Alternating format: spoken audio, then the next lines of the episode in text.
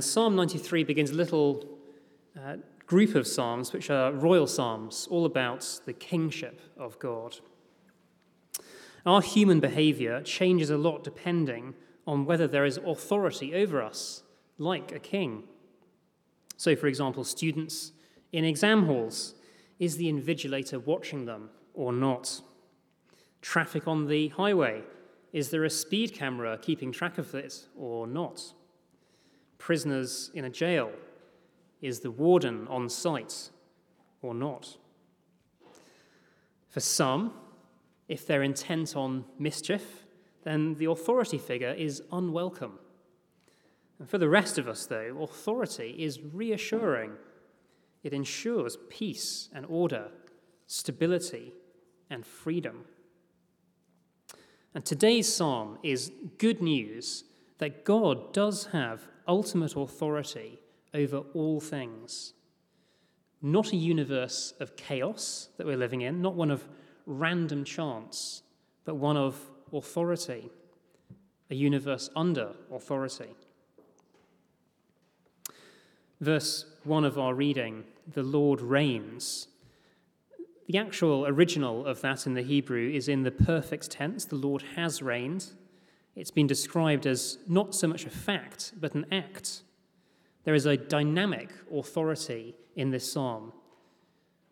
The Lord is reigning, but there were particular moments in history when his reign became established, such as the creation, and in the future at the new creation. A dynamic authority over us.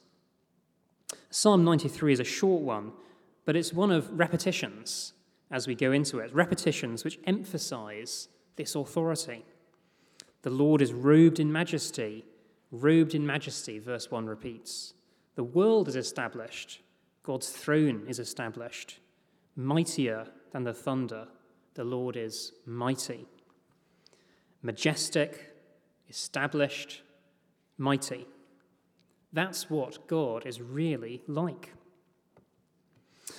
To be robed in majesty, as verse 1 says, was a dream that was fulfilled by Jean Bedel Bokassa.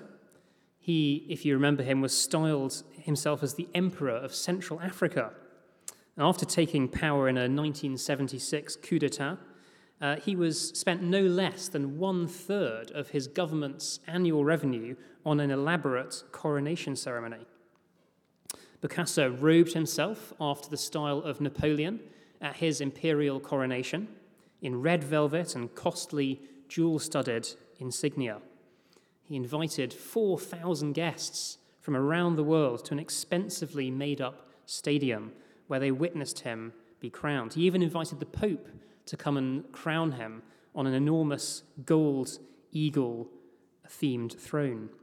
The Pope declined, although he did send a papal nuncio to do the job for him. But of course, it was an empty show. Two years later, if anyone knows their African, recent African history, two years later, Bokassa was ousted by the French military and he fled into an ignominious exile. Majestic, but definitely not established or mighty. Our own monarchy is rather more established than that. He lasted for two or three years. Our monarchy has lasted for over a thousand years, although with a brief interruption uh, under the Commonwealth with Cromwell and all that. When eventually our next monarch is crowned, and we certainly hope that won't be for a long time yet, it will be an event that displays not only majesty, but also long establishment. And yet, we're very well aware of how limited, actually, for all that majesty and establishment and history, our monarchy really is. Lots of theoretical powers, but very few actual practical powers.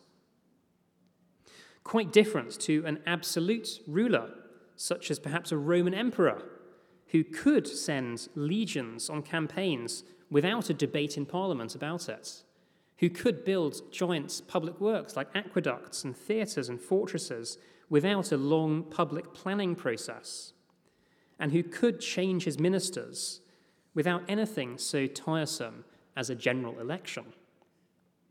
So mighty did the emperors consider themselves to be that they were proclaimed gods and had temples built to themselves.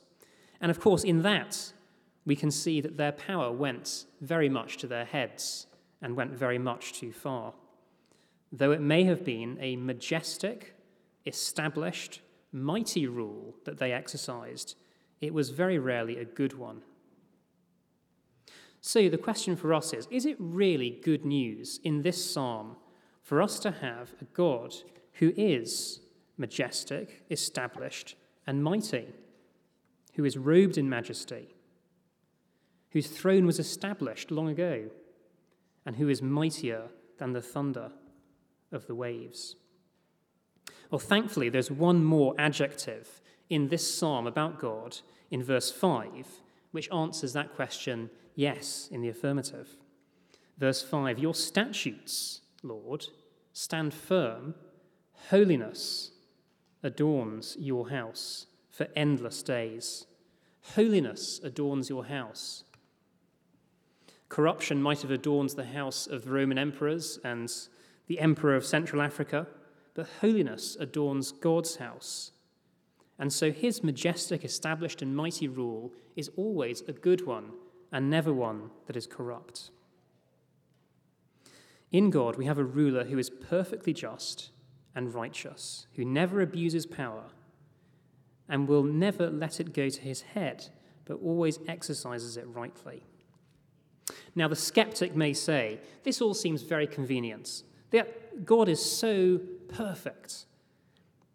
Isn't it just wishful thinking to have such an idealized ruler in charge of the universe? To which we reply, have a look at Jesus.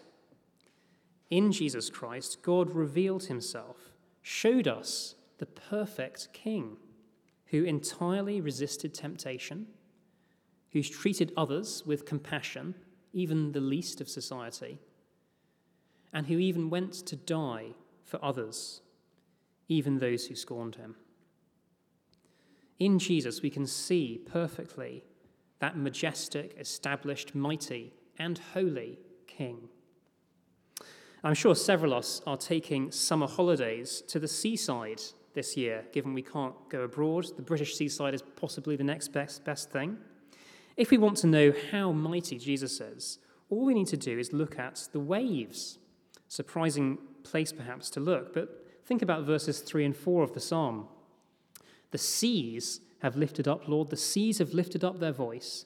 The seas have lifted up their pounding waves, but mightier than the thunder of the great waves, mightier than the breakers of the sea. The Lord on high is mighty. Sometimes the sea is calm, of course, but in a storm, we can see vividly the power of nature. That can be terrifying enough from the safety of the shoreline uh, standing on firm grounds. But how much more terrifying to experience a storm when actually at sea, especially in a smaller ship? Even the largest, strongest ships that we have these days can be tossed about on the ocean waves. If we're ever in doubt about Jesus' might, all we need to do is remember those waves, or perhaps find a video online, there's plenty of them, of storms at sea and we can see how God is mightier than the thunders of the great waters. The Lord on high is mighty, as the psalm says, greater power than we can handle or keep control of. Storms are very rarely good news for those involved in them, but God's might, as we have seen from that verse 5, is a holy might, and because of that, it's good news. One of my favorite hymns draws heavily on the imagery of this strength of God um, as a meditation on the waves by the Victorian businessman Samuel Trevor Francis, The Deep, Deep Love of Jesus. The first verse of this reads, Oh, the deep, deep love of Jesus, vast, unmeasured, boundless, free, rolling as a mighty ocean in its fullness over me. Underneath me, all around me, is the current of thy love rolling onward, rolling forward to thy glorious home above. At the 9:30 service earlier, we were thinking about various people in our lives who are good authorities. We talked about parents who exercise authority in the family, and teachers with authority at school, police on the street corner, doctors uh, in the medical world, and of course the government. And these all do good things for us. They help us, they educate us, they keep us free from danger, they heal us, and they defend us. What if all of those authorities, though, are removed? Well, for the Christian, we still have God in Christ with us by his Spirit, reigning both in our hearts and over all the creation. A great comfort, and I certainly have known that comfort myself when other supports are removed. God offers comfort, and he also calls us, though, to consistency. Remember those various people whose behavior changed uh, that I referred to at the beginning the students in the exam hall without the invigilator, the traffic without cameras, the prisoners without their warden. With God as King, who never changes, whose might never ceases, we are called to consistency of behavior because he is both with us and for us. Let's give thanks to him now in prayer. Our loving Heavenly Father, we thank you for your great authority, your might, which is established, greater than the crashing waves. We praise you for your surpassing strength, holding us in trouble, defending us in adversity. You, Lord, are mighty. May we know that might always over us, beneath us, around us taking us to our glorious home above. Amen.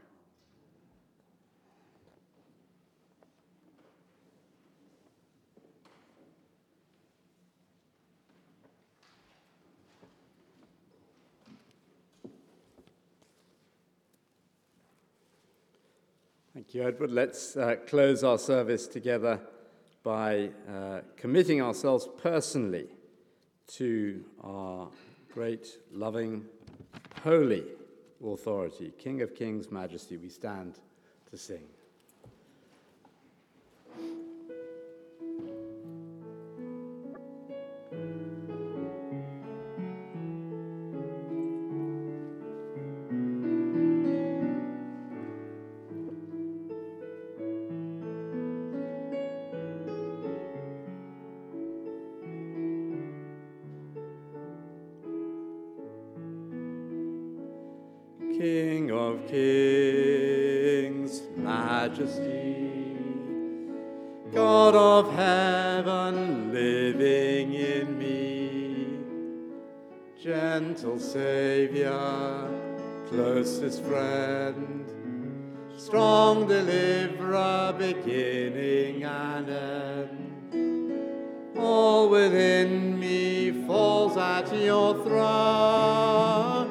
your majesty. I can but bow, I lay my all before you now in royal robes, I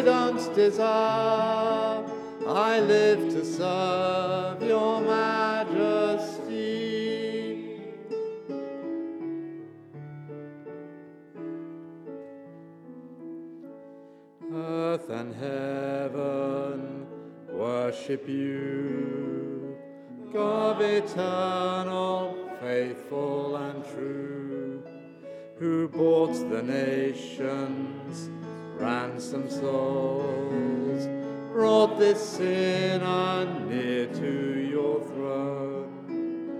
All within me falls out in praise, your majesty.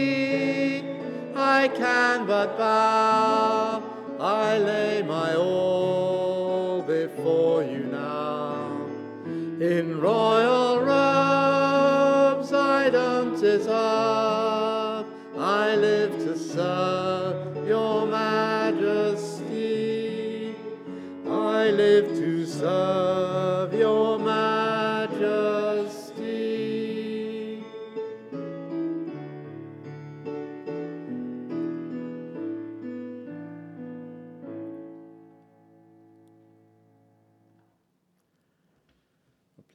seat.